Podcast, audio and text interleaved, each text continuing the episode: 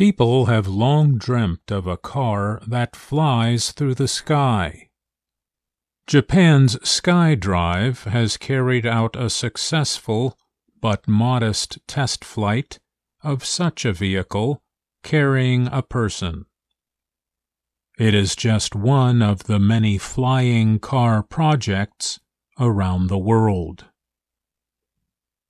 In a video shown to reporters last week, a vehicle that looked like a motorcycle with propellers lifted up to two meters off the ground. It flew in circles in a protected area for four minutes. Tomohiro Fukuzawa heads the SkyDrive effort. He said he hopes the flying car can be made into a real-life product by twenty twenty-three. However, he noted the importance of safety.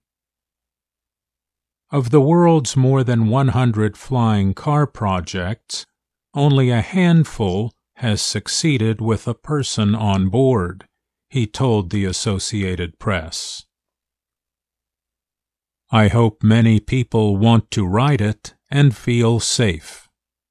The machine so far can fly for just five to ten minutes. But if the flight time can be extended to thirty minutes, the car will have more possibilities. For example, it could be exported to places like China, Fukuzawa said. Unlike airplanes and helicopters, electric vertical takeoff and landing vehicles, or eVTOL, generally offer quick point-to-point personal travel. They could do away with having to deal with airports, traffic jams, and the cost of paying for pilots. Such vehicles could even fly without a pilot. Battery sizes, air traffic control, and other issues are among the main problems to overcome before selling them to the public. Many things have to happen, said Sanjeev Singh, professor at the Robotics Institute at Carnegie Mellon University. He helped start Near-Earth Autonomy near Pittsburgh, Pennsylvania. The company also develops eVTOL systems.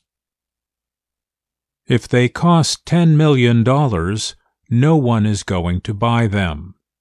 If they fly for five minutes, no one is going to buy them. If they fall out of the sky, no one is going to buy them, Singh said. SkyDrive's flying car began as a volunteer project in twenty twelve. The project received financial support from top Japanese companies, including car maker Toyota, electronics company Panasonic, and video game developer Bandai Namco. A demonstration flight three years ago did not go well, but the flying car has improved, and the project recently received additional support of thirty-seven million dollars, including money from the Development Bank of Japan. The Japanese government has expressed support for the futuristic project, with a roadmap for business services by twenty twenty-three. The goal is to expand the flying car's commercial use by the twenty thirties. It also has noted possible uses for connecting faraway areas and providing transportation in disasters. Experts compare the excitement about flying cars to the days when the aviation industry got started with the Wright brothers, and the auto industry with the Ford Model T.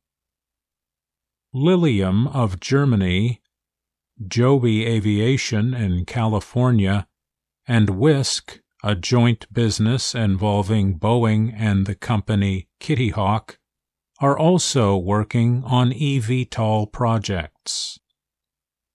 Sebastian Trun is chief executive of Kitty Hawk. Trun said it took time for airplanes, cell phones, and self-driving cars to win acceptance. But the time between technology and social adoption might be more compressed for eVTOL vehicles, he said. I'm Mario Ritter Junior